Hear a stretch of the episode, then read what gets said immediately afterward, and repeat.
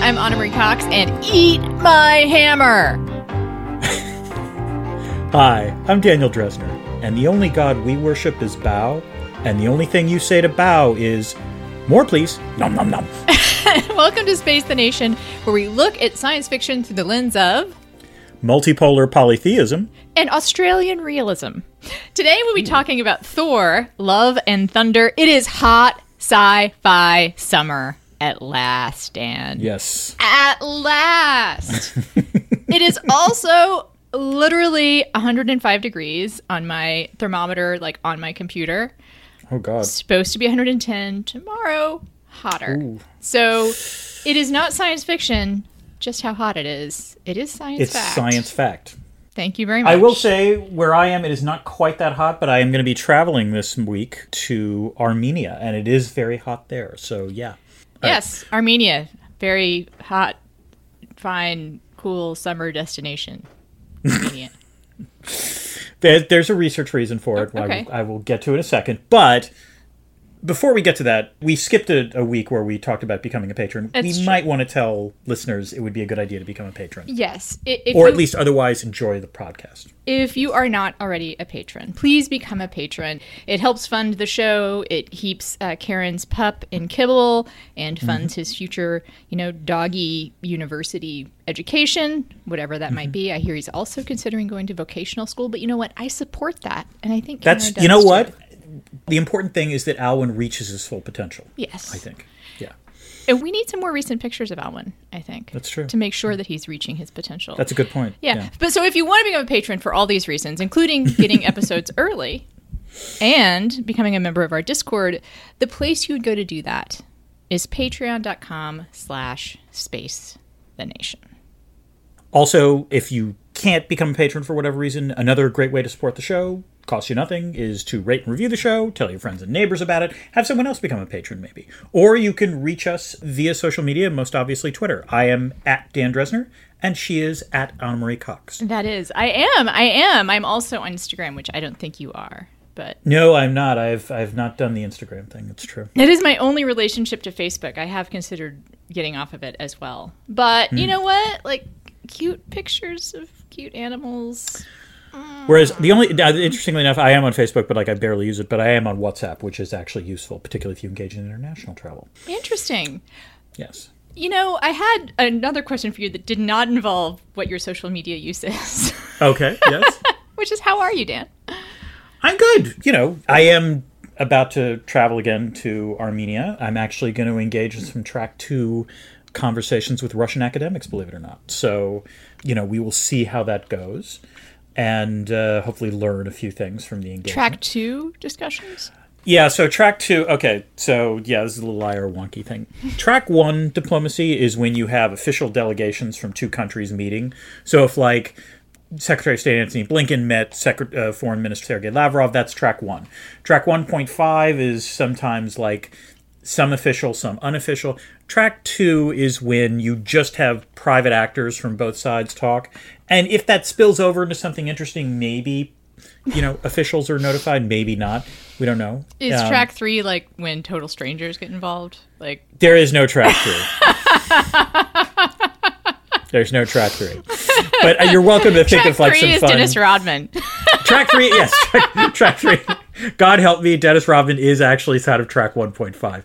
But track three, you know what? Track three can be diplomatic fan fiction on it. And, you know, that could be your next book project after the current one you're doing. Speaking of which, how are you? I'm pretty good. You know, things here are not great in Texas specifically. But I had an amazing week. You know, there was the book, which we, I think, discussed pretty thoroughly. Uh, and then I had my first ever op ed in the Times. Thank you. I'm doing my Kermit Muppet waving thing. Yeah. uh, which actually appeared in the paper Times. Did it come out in the Sunday edition? It came out in the Saturday. Apparently, Boris That's still pretty good. Johnson yeah, pushed me well, you aside. can't. That's fair. By stepping Yeah. down, he pushed me aside. I guess that's Just once again, Boris Johnson treating another woman badly. That, That that's correct. the- That is correct. is the theme. Yeah.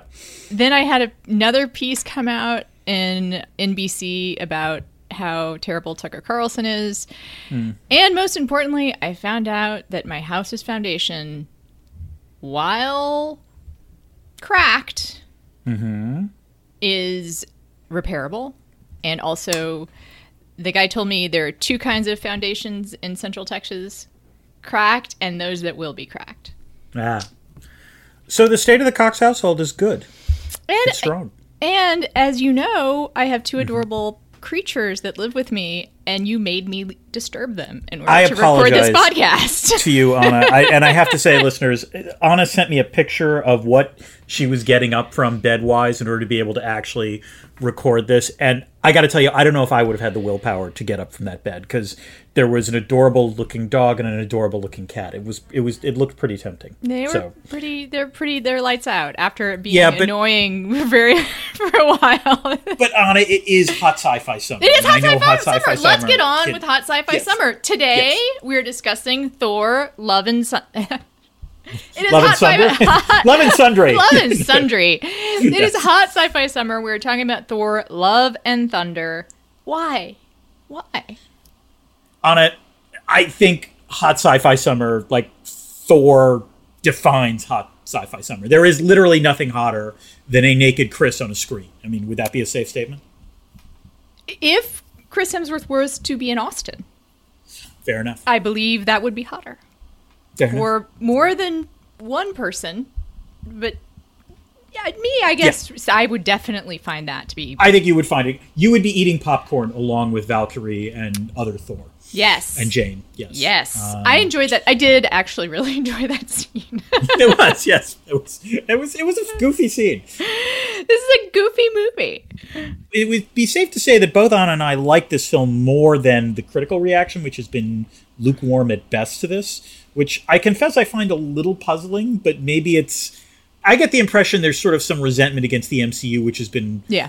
Building up with critics, and like this is the thing they can pick on, which I don't know why this and not the Eternals, but Oh god, the Eternals, which I actually I don't know we didn't discuss it. I actually watched it not too long Yeah. ago. It is bad. It is just like it is a bad movie, and I say this as someone who stands Salma Hayek so goddamn hard that it was infuriating to me that she was in this film and it was so bad. yeah, it's a terrible movie, and it's not it's not even like fun bad. It's just like No. ponderous and wretched. It's what it is. Is uh, someone pointed this out? It's basically what if the MCU made a DC? Yes. Well, you know what that, that and that phrase reminds me. We've talked about it before on this podcast, but you know what? I don't regret bringing it up again because that is a bad movie. This is not a bad movie. Mm-hmm. This is not a fun bad movie.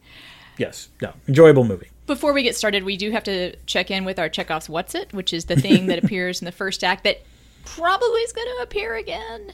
Yep, For you, Dan, what was that? It's got to be Chekhov's daughter. I mean, literally, we see a daughter. We see Gorr's daughter in the very first scene of the movie, and then goes away for a long time, and then reappears in the final. and she scene. goes off, as Yes, they say. yes, Yes. yes. Mine is related. I, I just have Chekhov's children in general. You know, like where Mm-hmm. Yeah. who also go off. This is a kids movie, Dan. This is what it is. I think that is a safe way of putting it. Yes, this is not an ad- this is an adult movie in some ways, but mostly it's a kids movie. All Yes. right.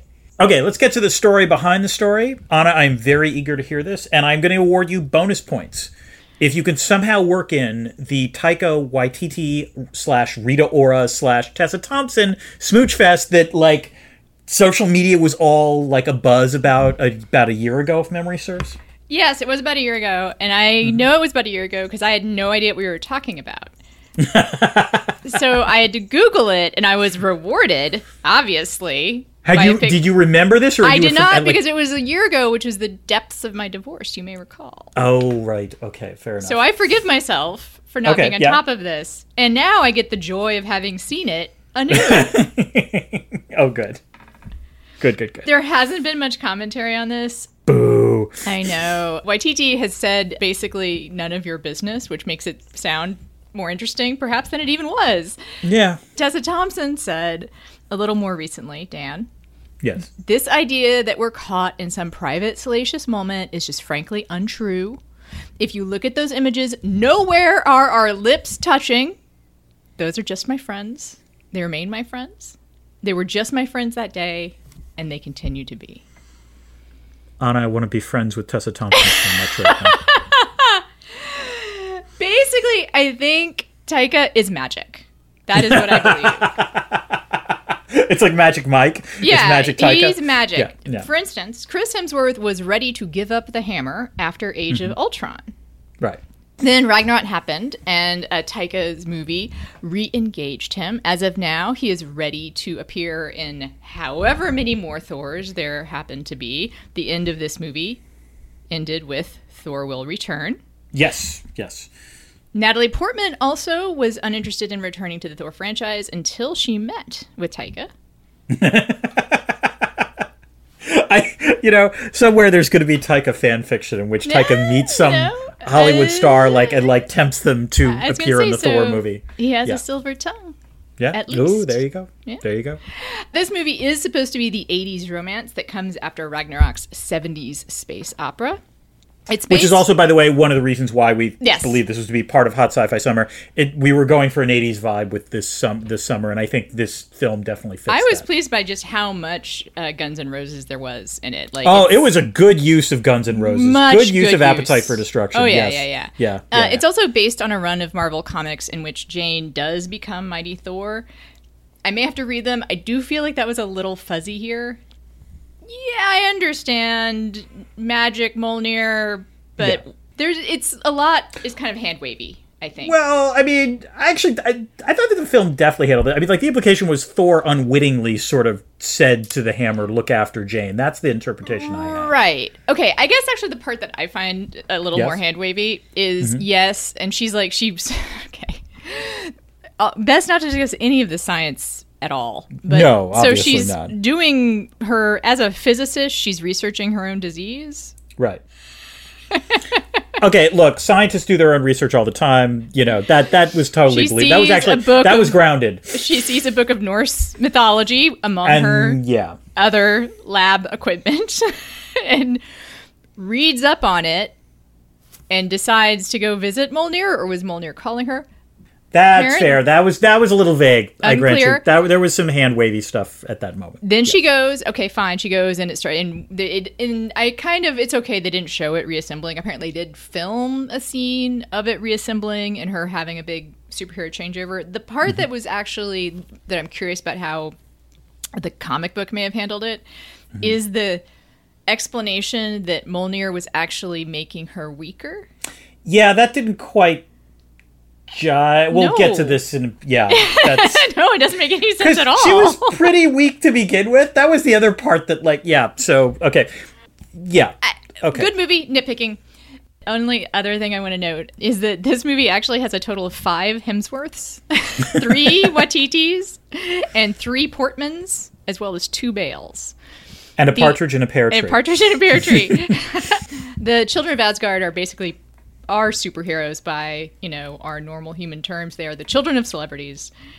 And also Luke Hemsworth plays Thor in the in the theater new yes production. yes opposite Matt Damon. Yes yes. Thor's daughter. Chris Hemsworth's daughter plays Love, mm-hmm. Gorr's daughter. His twins are then the children of Asgard. Two of Natalie Portman's children are in the children of Asgard. Two of um, Waititi's children are in the children of Asgard, and Christian Bale's son is also a child of Asgard. So, Well done. Okay. family affair. Yes. Now we do the thing where we talk about the plot. That's what's all right. right, let's get to the Okay, plot. All right. Okay. All right, let's start with Act One. What if we out Pixar'd Pixar? Our story opens with some struggling protagonists. I just we got start- that. Yeah. I thought you would appreciate that one. You had to, had to, he had to sit on it for a second. Our story opens with some struggling protagonists. We start with Gorr, who, in a massive drought, prays to his god for the sake of his daughter Love, and yet she dies less than a minute into the film, breaking Pixar's heretofore believed record of earliest killing of an important family member in a motion picture. I mean, I'm I'm just gonna applaud there. Like that was. I almost laughed out loud in the theater. You know like Pixar's going to try to take that bet. Oh yeah. Oh, they're they- like within 20 seconds they're going to try to pull this off. Anyway, Gorr then stumbles upon his god in an oasis, who turns out to be a colossal prick. Tempted by the nearby Necrosword, Gorr embraces his newfound role as God Butcher and vows to kill all gods. It's more of a mixed bag for Thor. He's worked off his Thanos weight and is fighting alongside the Guardians of the Galaxy, but to be honest, it's not really working out. The Guardians are all kind of sick of him. Even when he does fight, the collateral damage is often too great. Peter tells him he needs to find himself. They receive a distress call from Sif, who warns Korg and Thor about Gorr the God Butcher and that his next target is New Asgard. Thor and Korg take Sif and head to New Asgard as well. Things are tough for Jane Foster as well. She has stage 4 cancer. That's not good. There are no more stages after that. She too heads to New Asgard, albeit because it's almost as if something is calling her there, although, as Ana pointed out, it's a touch vague. Meanwhile, New Asgard itself has become a tourist trap under King Valkyrie, including more dramatizations of Thor's past, featuring the younger Hemsworth brother, Matt Damon, Sam Neill, and now, and I did laugh when I saw her first, Melissa McCarthy as Hela. Ana, is it me, or is the film somehow telling us we're supposed to approve of the Disneyfication of New Asgard? I mean, have you been to a Disney property? I have indeed, yes. Yes. Where there are cruise ships, for instance, and manicured streets? Yeah. Yes. There were multiple cruise ships. I did like that quick shot where you see like four cruise ships in New Asgard. Yes. Yeah. And um, I of course watched one of the YouTube breakdowns that I watch for these things, and they they broke down like who's on. It's like Asgardians that have died, or actually like. Okay. I mean, I appreciate the amount of detail that goes into these movies. I have to say, like, Yeah. There's craft. it is a whole industry. These YouTube breakdowns. Mm-hmm. It's worth it. I don't know. People enjoy it. Craft, like you said. There's a level of detail and attention that we've talked about a lot. That's what separates kind of good bad from bad bad. And Yes, almost anytime you have someone willing to put in that level of detail, you're going to end up with something watchable. Mm-hmm. I feel like. Anyway, Yes. Jane looks pretty great for someone with stage four cancer, I would say. Dan, what do you say? Uh, well, she has all her hair, which was kept confusing to me. I'm going to grant. Although they did kind of explain that in the sense of basically the cancer once it was discovered was already stage four, so she was only starting the chemo. I'm assuming, but like that seemed a touch. She looks pretty great. Although, Yeah. like one of the breakdowns I, I watched did note they don't really show her from the biceps down in those Yeah. scenes because she got so ripped. Right. I was going to say I, I I was actually on the lookout for that. I was like, all right, did the like film the the cancer scenes early or like was it after? They I- just know, don't show they- her from they like don't show short sleeves yeah. down. She was wearing sweatshirts a lot. She wasn't. Yeah, she was wearing a lot of baggy clothes. I think would be the way to Yeah. put it. There's a very important name drop in that Mm-hmm. first section. Oh yes, yes. The moment when Jane Foster brings up Event Horizon and Interstellar and Interstellar. Yes, And I did think of you when I saw that. I love it Yeah. that I think Event Horizon was first. She's like, "Well, have you Yes. seen Event Horizon?" Yes. Event Horizon pioneered that. Like Interstellar did rip that scene off blatantly from Event Horizon and didn't name check Event Horizon. That's right. That's so, right. So That's it, right. Event Horizon earned that mention, is what I would say. I believe so. Yes. Yes, I did, and I did like it where like that scene ends with her saying, "Go see Event Horizon and Interstellar." You know, so, Yeah, like, good, but yeah, Event Horizon. That, she didn't, she okay. didn't say, put it that way, but I would have been like, see Okay, let's move on to Act Two. Some hot Thor on Thor action. Thor arrives not in as New hot as it could have been. True, I grant you that. Thor arrives in New Asgard just as Gorr It is PG starts. thirteen. Yes, yes. Thor arrives in New Asgard just as Gorr starts attacking the town with shadow creatures. He is surprised to find Jane looking pretty damn buff and blonde as Thor with a reconstituted Mjolnir. Jane, Thor, Valkyrie, and Korg all fight Gorr and his shadow creatures. They thwart Gorr, but he escapes and, in the process, kidnaps a lot of Asgardian children, including Heimdall's son, well, birth name Astrid, now named Axel, which I did again. I love that. Yeah. Axel is able to communicate with Thor, much as Heimdall was able to, and he deduces that Gorr has taken the children into the Shadow Realm. Seeking reinforcements, Thor, Jane, Val, and Korg head to Omnipotent City to recruit other gods to fight Gorr.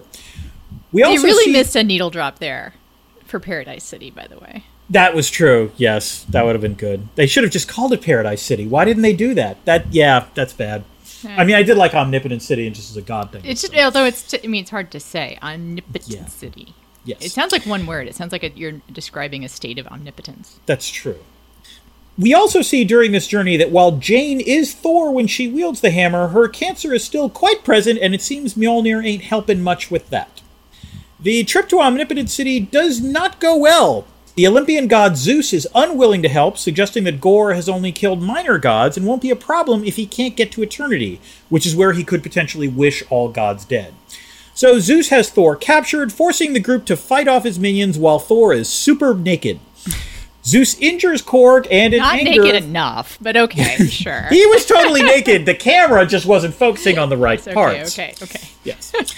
Zeus injures Korg, and in anger, Thor impales Zeus with his own lightning bolt, which Valkyrie steals during their escape. Ana, I think we need to talk about Russell Crowe's performance as Zeus, which belongs in the dictionary under the word hammy. Because in my notes, I do have literally what the fuck is up with Zeus's accent. Because was it me, or did he sound a little like Mario from Donkey Kong? He was like, "Oh, Thor, why are you so upset?" It's I mean, it, it, it was weird. to It- be a Greek accent. yeah, but it wasn't. I'm sorry. Like, it, By to the way, I just was to sneak in here. Take Yeah. me back to omnipotent city where the, the where the pretty. gods are green and the boys are. No. Okay, someone just pick that up, run with it. That's Yeah. for free. right to rewrite the lyrics. Yeah, he's having a blast. Yes, You he have to- is. You, you have to admit. And again, Oh no, that's yeah. something. It's like the Jeff Goldblum. The You know, good bad from bad bad, right? Yeah, is like yeah. how much fun were the act? Could you have a sense of how much fun were the actors having? yeah.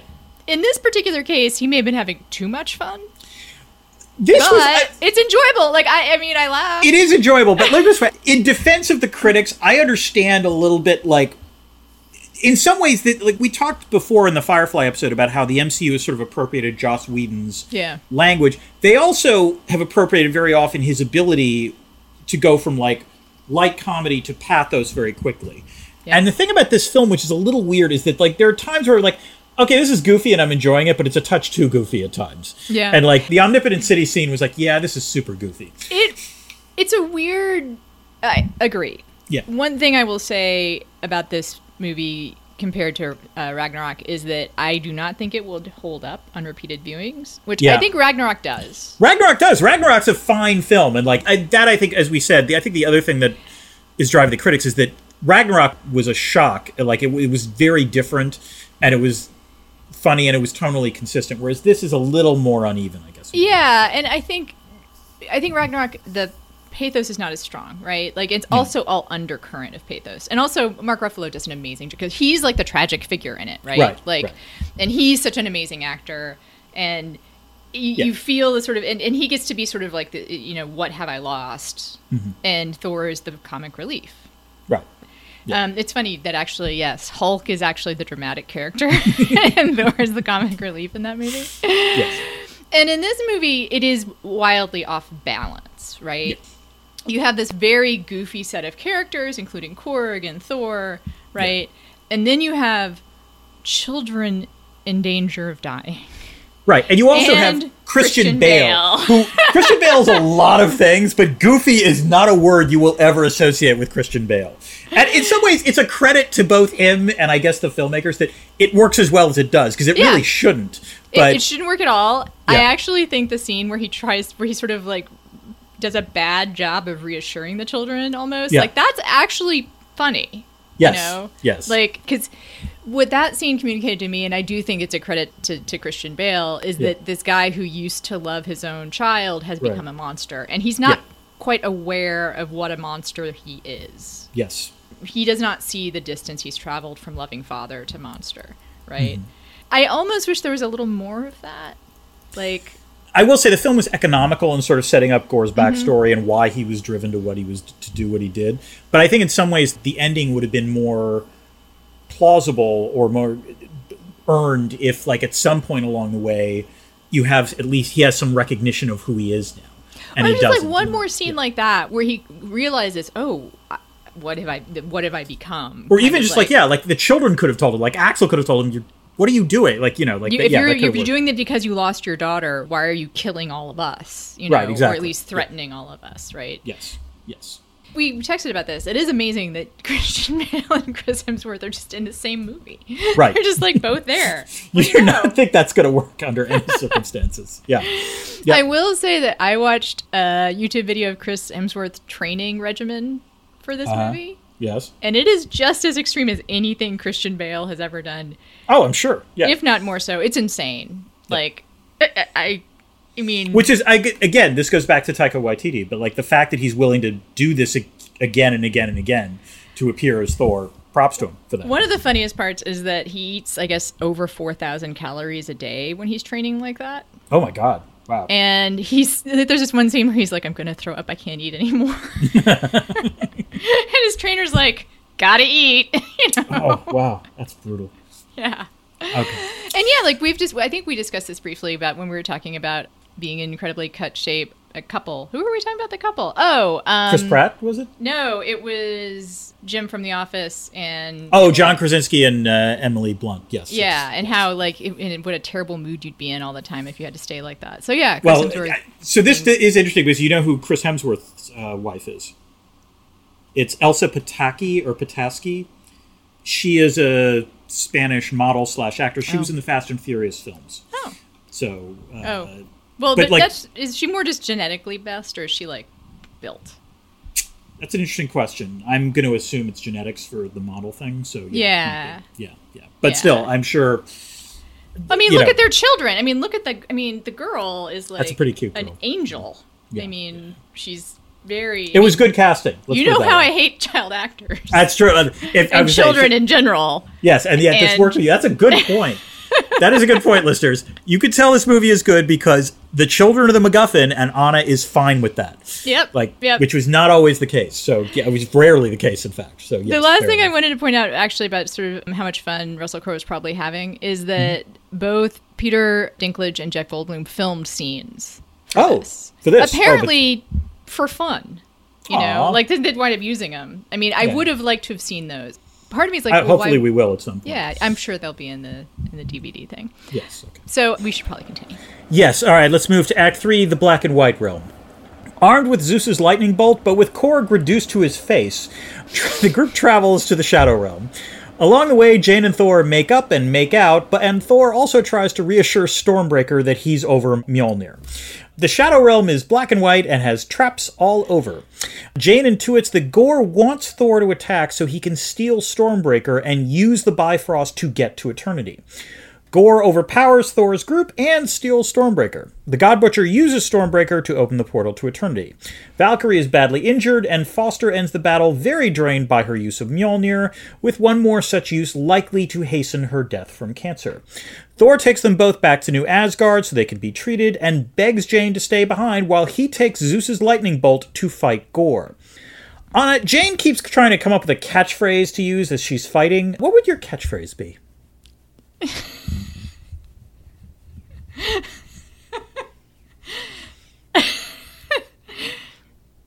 Yes. Let me take you to Funky Town.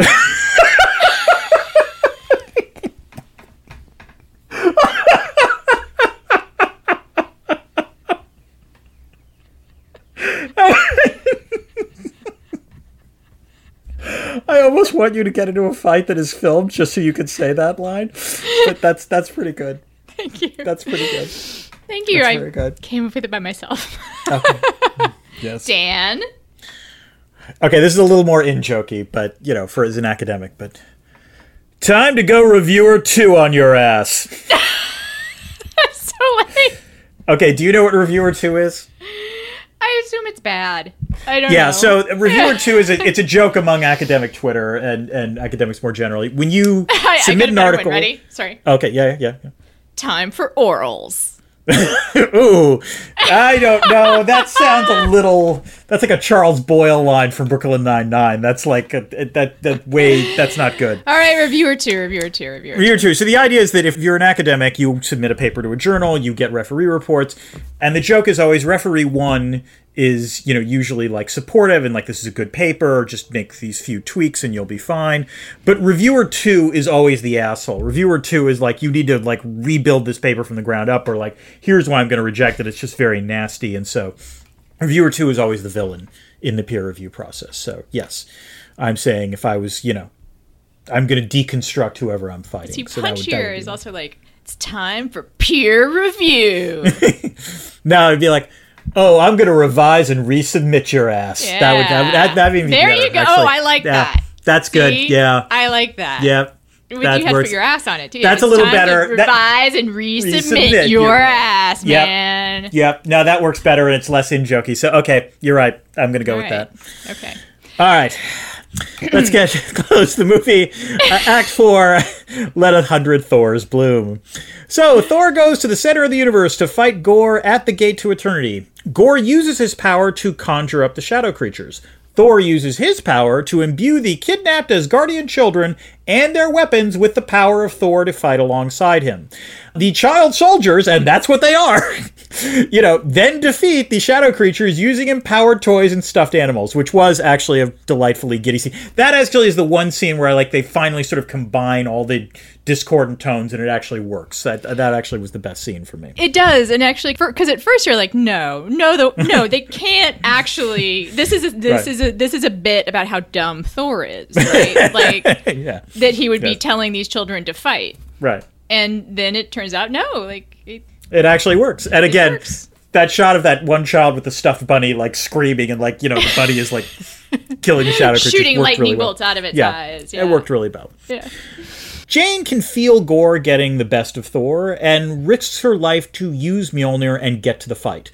Once there, Jane corrects Gorr that she is not Lady Thor, she's rather Mighty Thor and Dr. Jane Foster, thank you very much, and destroys the Necrosword. But not before Gorr manages to get to Eternity. Admitting defeat, Thor persuades Gorr, they really shouldn't have made all these names to rhyme, I'm just going to say that right here, that what he really wants from Eternity was not to destroy the gods, but to get his daughter Love back. Eternity grants Gorr's request to revive Love, whom he asks Thor to take care of before he dies from the effects of the Necrosword. Jane succumbs to her illness, dies in Thor's arms, and enters the gates of Valhalla. The children return to New Asgard, where Valkyrie and Sif begin training them for combat. Meanwhile, Thor, now in possession of Mjolnir again, will try to have it all. he conti- Yes. He continues to go to different realms to help people, while also raising love, now wielding Stormbreaker by his side. Ana, do you think Thor will be a good dad or a bad dad? And more importantly, how do you feel about the great MCU Ted Lasso convergence during the mid credit sequence? He's here. He's there. He's every fucking where. Roy Kent, man. I think he'll make a great Hercules. I assume he'll be a different character. But you have to admit the idea of a Roy Kent Hercules is pretty great. Like, were there to be kind of a through line between the characters? Let's I, Brett think Brett Goldstein credit is as an probably a actor. good enough Yeah. actor. He's gonna. It'll be different. He'll. It doesn't have to just be guy, Roy Kent, but, I but you hope there's a little bit of that snarl there. Like I mean, and I'd say even in the very like ten seconds we see him in this movie, it does seem like he might be able to add something to the character. Yes, One hopes. Uh, as far as the dad parts go, Mm-hmm. Dan, you are the dad. I am the dad. That's true. So I kind of want you to tell me. I will say that my understanding of parenting, which is very removed from experience. I mean, I have my fur babies, but I hate it even when people call pets fur babies. Like, Yeah, it is a very emotional experience having pets, but it is not having a goddamn other human being. true. Yes. But my understanding is that a sense of humor and a sense of humility are two real important things in raising children. Thor, mm, just now, kind of discovering those things about himself. Yeah, let's put it this way. So, first of all, you are correct in your punch. Parenting, if nothing else, strips whatever hubris you have about how you're going to be a parent and just throws it out the window. You know, if you don't have a sense of like humility about raising children, then you will not do a good job. It will kick your ass. I will say that, like, based on the last scene, it does seem like Thor might be. He, he's going to be a fun dad. There's no denying that. I think the tough thing for him is going to be what are the boundaries of I was about to say. Yeah. you know, because let's face it, for love, like the boundaries are a little different than like you know raising a child in New Asgard, or for that matter in Since you know she New York. appears to be a god herself, right? right. So, exactly. Yeah. Yeah. I mean, who's Yeah. going to enforce curfews with Mm-hmm. It's a little tricky. I mean, she can always use Stormbreaker. It's it's gonna be, it's gonna be tough. I will say that just so based on my experience as being a daughter, Mm-hmm. it can work out pretty well if you have a dad that just is trying to like treat you as only way they know how. Mm-hmm. And that's sort of what, which is to say, like just dealing with you as another human being, right? Because Yeah. that's actually what happens in that scene. Is he's not talking down to her like a child. He's just like No, he's doing talking his to her, best as- to yeah. negotiate with her. which is how. By the way, that is ninety five percent of parenting. Just to be absolutely clear. The other thing is, and I will say, like, if there has been a through line for Thor's films in the MCU, it has all been about what is his purpose, and he mm-hmm. tends he he's like been adrift. There's no other way to put it. Yeah. And being a parent does kind of force you to realize, or it forces you to put your priorities in, in order.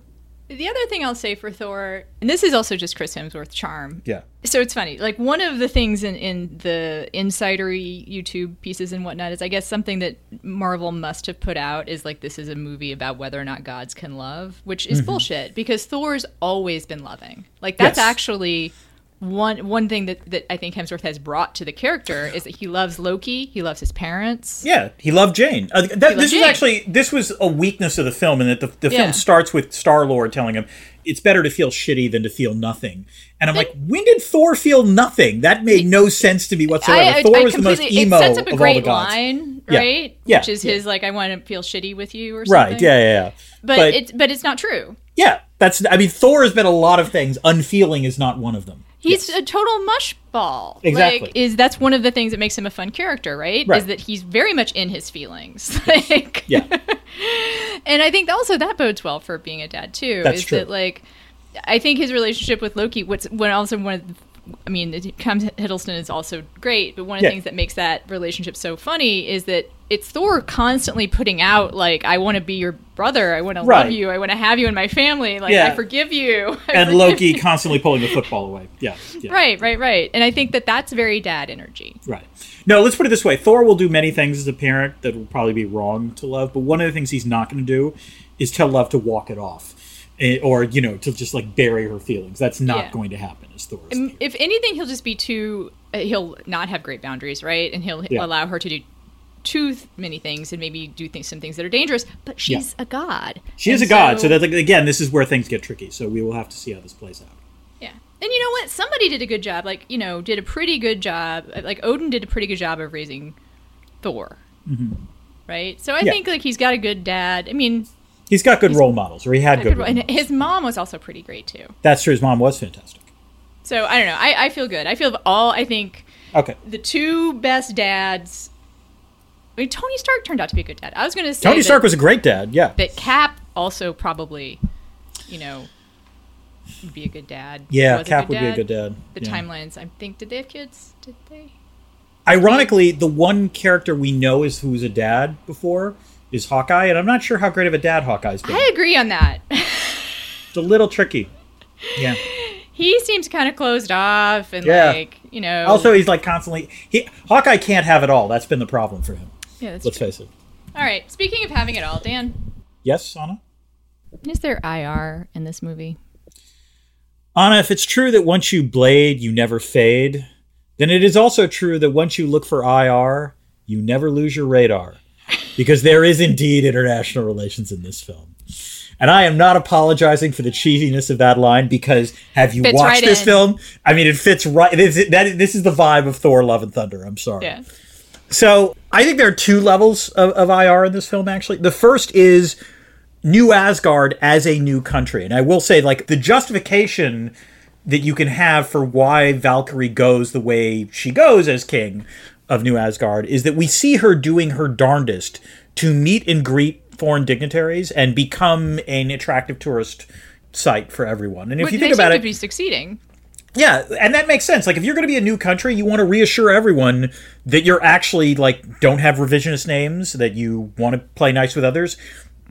Disneyfication works there. That actually is a good way of signaling that. And so, I, you know, I approve of Valkyrie's mode of governance. So nice job, Valkyrie. Keep keep it up. The more substantive IR, I would say, is the relationship suggested between gods and peoples and between the gods themselves. So it seems, for lack of a way of putting it, that the gods have a non aggression pact with each other.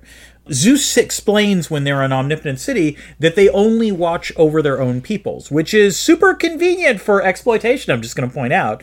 Because if the gods have a non interference doctrine with other realms, on the one hand, that makes some sense. On the other hand, as we saw in the film, and as we potentially would know in mythology, gods can exploit the living hell out of their subjects. And so, like, this might not be great for the peoples.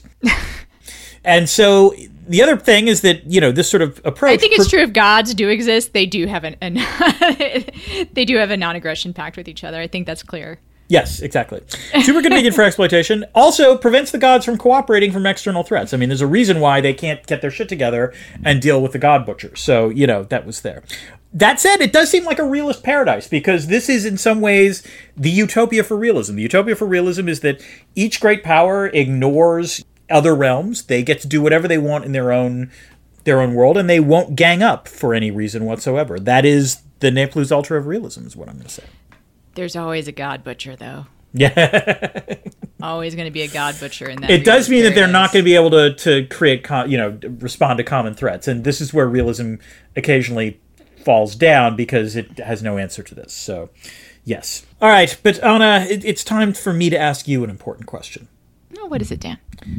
Is there a critique, and I'm going to underline the word critique of capitalism in this film? Dan, you are not like the other gods I've killed. the critique of capitalism in this movie is probably buried under the tourist trinkets at New Asgard. or maybe it's all around, like the gouts of molten gore that spring from slain gods. Oh, okay. Now, you have to admit that the idea that a god bleeds gold is a potent one in a movie about the value of gods. Fair enough. In a movie about whether we're supposed to care whether or not gods live or die. Hmm. Certainly, it's inappropriate for a Marvel movie to posit that gods are, in fact, capable of love and made of gold at the same time. Because Marvel needs us to believe that gods can love us back. Oh. Or else we'll see that we're just worshiping gold in some ways that's that's come up a little bit in the Ms. Marvel show actually also.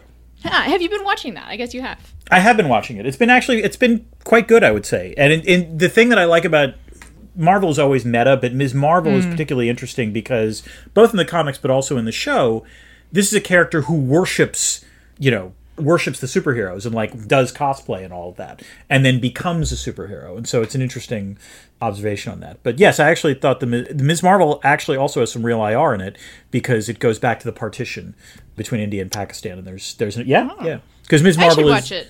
yeah it's worth a gander i would say that. you know just to before we before we move on, I guess I'll just yeah. bring up something else wildly out of, of, what we've been talking about, which is mm-hmm. Moonhaven. Have you seen that yet? No, I have not. Uh, have you? I think we maybe should talk about it, depending on how long. But you should check it out. Check it out, listeners too. Right. It's a. I would be curious about the IR commentary you'd have because the idea is. I've seen so the trailer far, for it, so yeah, like that, and that intrigued me. I was actually going to ping you about it, so yeah.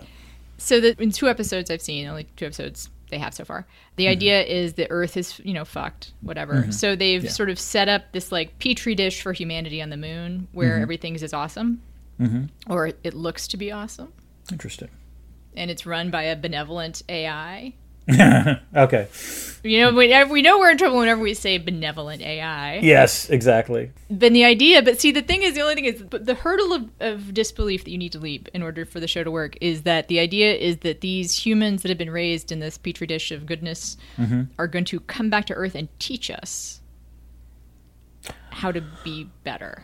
Oh, okay they're going to bring new technology with them as well. Like that's okay. the thing. That's the other thing that's been developing in this petri dish is like hmm what if we're all our best selves and we have these great inventions and now we're going to do like a foreign exchange student program? That kind of sounds like the end of the Children of Children of Men, where there's like the Human Fund or something, or like yeah, you know, the, yeah. It's I we'll see. Okay. You know, we'll think about it. Uh, all right. Oh, but wait, wait! Oh my God! Oh. I spoke too soon. oh my God! It's pieces of Mjolnir. Ah! It's the debris field where we talk about stuff we haven't already talked about. I mm-hmm. actually generally don't have much, but Dan, what about you? I've got a fair amount actually. I think so. Not huge things. First of all, I again one of the subtly funny things was the idea that Stormbreaker was jealous of Mjolnir. Mm-hmm. And the way they shot that was very clever. Like, there's actually a shot where like Mjolnir, like Stormbreaker, sort of comes in from the the Yeah. right of the screen, and I did laugh uh, at that. I also liked, speaking the '80s revival, the rom com recap of Thor and Jane was actually pretty amusing and, and well done. As a an ardent user of the four color pen, I was very happy to see Jane Foster using a four color pen at one point. So just you know, gonna do that. A few other things. This is gonna sound really obscure, but like when they're on the boat, when they're on Valkyrie's boat, I looked at one point and there was the bar's name was Cocktails and Dreams. Was that a cocktail reference? Did I? Did It you catch that too? It is. Okay. No, it's there. It's there. Okay, It is the and that was same conscious, neon like- sign, as far as I know, from Yeah. the Tom Cruise movie. Tom Cruise film Cocktail, like because I remember I was like that. That was just sort of like out of left field, and I I did laugh when I saw that. Again, the goofiness quotient in this film is high, but like any movie that has someone say, "Today we are space Vikings," you know what? Asking for like very you know like gritty realism there, you're pushing too much. Have you read, have read about child soldiers? I actually read a hugely depressing book about child soldiers once. I have colleagues who have done research on child soldiers, so yes, It's uh, and it is but I haven't read incredibly distressing, but I want to. That's a mark of how well done the movie is. Yes, that, like I- as I'm watching this, I was having two reactions to that final scene. It was like, on the one hand, this is adorable, but then the IR person in me was like, so this is really ending with child soldiers. This is ending with off! Thor recruiting child soldiers, right? But child soldiers tends to be Not really, no, really it bad. Tends to be bad. It tends to be sad. Yeah. It tends not to go well, but somehow it kind Yeah, of works here. More power Okay. to him. Fair enough. Two last things. First, I don't know how to put this, but like, I was intrigued at the notion that when Jane turns into Thor, she also turns blonde, and I'm not sure how I feel about that. You know, It's yeah, it's blonde highlights, I guess. I don't know. She also gets taller. blonde. I don't know if you noticed, but she's taller. Oh, I didn't notice that. The- boots, I'm assuming, maybe like. But like when they have her stand next yeah. to Tessa Thompson, like she's Yeah. like taller than Tessa Thompson. Oh, Fair we enough, haven't, yeah, like, we I- haven't mentioned Tessa Thompson, who is, as usual, adorable Oh, yeah, and just- fun and all Yeah. of the good things in this movie. Right. I think in some ways it, she's good in this. There are ways in which I think she was. It's not she was better in Ragnarok. She got to have more fun Yeah. in Ragnarok and also be more morose she had because she's drunk most. Yeah, exactly. And there's no arc here, so Yeah. that was part of it. And then finally, the after the final after credit scene, we see Jane enter Valhalla. We get to see Heimdall, which was lovely. Shout out to Idris Elba, which was lovely. But I kept wondering, who else is in Valhalla at this point? Like, is Tony Stark in Valhalla? Because he did die in battle. This is actually a good question. This is another thing that the nerds talk about in the Ah, YouTubes. fair enough. Yes. Which is that it's been established that Marvel has multiple afterlife realms. Hmm, Interesting. There is the plane of the ancestors Ah, okay. from Black Panther. There Uh-huh. is the Egyptian afterlife in Ah. Moon Knight, And Moon Knight, yeah. and then there is this. Mm, it's a good So point. what's interesting about this is that this is where Jane ends up. Well, it makes sense that this is where Jane. Right. I mean, because she Yeah. was Thor, I guess, right? But She like was Thor, every, yeah. but it's like every culture has their own. So That's I'm true, just saying yeah, that conceivably Jane being like an American could have Right. wound up someplace else. But I guess because she's in love with Thor, I mean, yeah, sure. So she'll meet up with Thor whenever he dies, if he dies. I guess gods do die. But, like, Odin died. What about Cap, for example? When you, whenever Cap dies, Like, Well, you know, it would like, be very Cap was worthy to pick up Mjolnir. Right. It is interesting to think about whether or not Marvel will ever, you know, engage with what about the, you know, Marvel heroes who don't come from a specific, you know, cultural background that has a specific Right. afterlife. So, Yes. because in the logic of the Marvel universe, Cap would go to quote unquote heaven. I Right. think yes. I don't. know. I mean, like, you know, yeah, he's he's probably Christian. Yeah. I will reluctantly concede. Maybe that. Unitarian. Yeah, but- yeah, that's what. Yeah, Yeah, he's probably like Unitarian, you know. One of the kind of like, yeah, I guess, sure, God. that does Um, seem like Steve. Yeah. Yeah, he's you know, he believes in social justice and whatnot. So There you go. anyway, it was What good else to see have Idris? Elba. I always like to see him.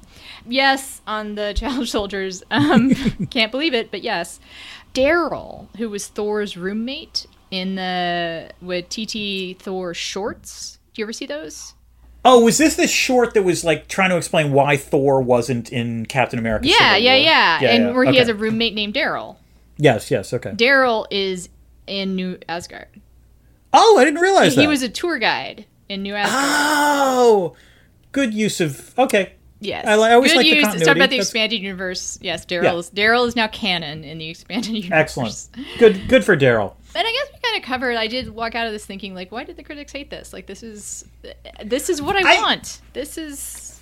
I mean, So I have we, we talked about. I mean, I think there's a couple reasons. First, there are legitimate grounds for criticism. This is a far from perfect film. Oh, yeah. It's kind of like a car driving on a road that veers a little too far one way and the other. Mm-hmm. I think, and, and also again, it's not quite as good as Thor Ragnarok. But and I don't think it would hold up well to multiple viewings. I think there are two real reasons they're upset. The first is again just general being pissed off at the MCUification of like cinema as we know it.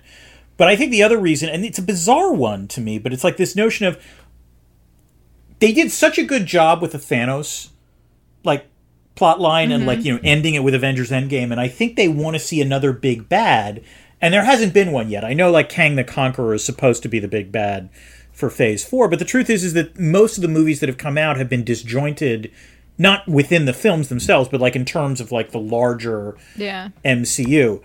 And I have to admit, I'm a little puzzled by why the critics are so upset about that. I mean, you know, it'll be fine once they reconnect, but also, in some ways, this is like, you know, this film actually embraces some of the goofiness that I think critics used to say, well, why doesn't the MCU go back to like the goofy origins? You know, like it, it, it seems to me you're, this is a case where you're not pleasing, it's impossible to please. Yeah, I, I mean, the thing about you know Marvel, there are dissertations being written, and there Mm-hmm. are dissertations that will be written for years and years and years to come about So many dissertations. so many. And I will revise and resubmit your asses. It's time to nice revise and callback. resubmit your ass. Nice, very Joss Whedon esque callback, Dan. Thank, thank you, Ana. about what a big stamp I mean, you know Marvel has made in our culture. It is almost hard to remember a time before Marvel. You and I, Mm-hmm. dim reaches of our memory, yes. probably can, but it, it still has shaped. I think the way that I think about superhero movie. I mean, I I mean, I, Yeah. I yes, I had an idea about a superhero movie pre Marvel, but it's been formed with Marvel, right? Right. And also, there's a way in which you obviously don't need to do it the way Marvel does it, but it would be safe to say Marvel cracked a formula that works. Yeah. It's not the only one that has to work. It- there are other ways you can do it, but I- like, so it- I think it's what the critics are complaining about is New Coke.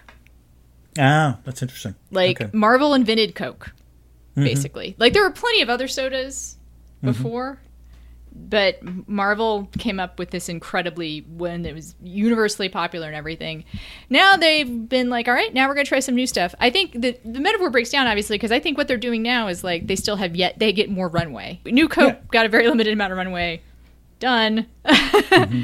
Whereas Marvel's like committed to this next flavor, right? This Right. next formulation. And also the other thing is they could still get to a place where it's they've cracked a different one hopes they find a different code, right? Like one hopes that they find Mm-hmm. Yeah. a different formula that works just as well. There was a point at which it was getting almost parodyable, you know. Yeah. Like Chris Evans. Truly. It's almost a tie for best Chris. You Right. know? Yes. No, actually, me, I think maybe he is the best Chris. Chris Hemsworth, close second. Chris Mm-hmm. Pine, actually, third. Chris Pratt, no longer in the running. Chris Pratt has, has been relegated to the second division of Chris's for yes, you? he Okay. is. He is minor league Chris. But you can only have someone be insanely, laughably good for so long. Right. You know, like that's his character. That's what made his character funny is that he was so good and earnest, right? So I look for. I don't know. They tend to hire well. MCU. They do. They do usually cast well. They Uh, hire well. They hire good with- good directors. They, I mean, Black Panther. Also, I think it's really. I mean, uh, Chadwick Boseman dying is tragic, many, many, many ways. But he was so good. Oh, he was. Yeah. Like I think that Black Panther could have. I mean, it sounds like the sequel's getting it has some real problems happening, and if he had survived to make Black Panther a more a bigger character in the Marvel universe, who knows what that would have done? But True. Yeah. anyway, we've prattled on enough, Dan. I think we have. Yes. It's time to go back to New Asgard. Time to go back to New Asgard. Uh, load up the boats. Uh, the screaming. We didn't mention the screaming goats. That's part The of my screaming goats were field. funny. The screaming I actually- like the screaming goats. The screaming, I think the screaming goats were a class. That was like a classic SNL trope of like the first time I heard it, I was like, yeah, whatever. But like by the fifth time, I was like, yeah, okay, this works. It, Yeah. it was funny. It was funny. It was funny. It was really Yeah. good. And let's get back on the boat with the screaming boats. let's get back And on Korg and, and Korg's husband. Don't And forget Korg's Korg's, husband. husband. Yeah. Dwayne, Yes. who it was pointed out to me is that a reference to Dwayne the Rock The Ro- oh God. Oh no. Johnson. Looks kind of like him. Oh, that's bad if true. Wow. Okay. Yep. Yep. We are in the midst of hot sci-fi summer. Next up is Terminator. That will be fun. I haven't seen that in years and years and years. Yeah. So I hope I I assume it'll hold up. It's a great movie. I'm assuming so too. widely assumed to be truly great. Mm-hmm. You should become a patron if you're a patron. You should join the Discord if you are a patron. If you aren't a patron, become a patron to join the Discord. Mm-hmm. And until next time. Keep this channel open for more.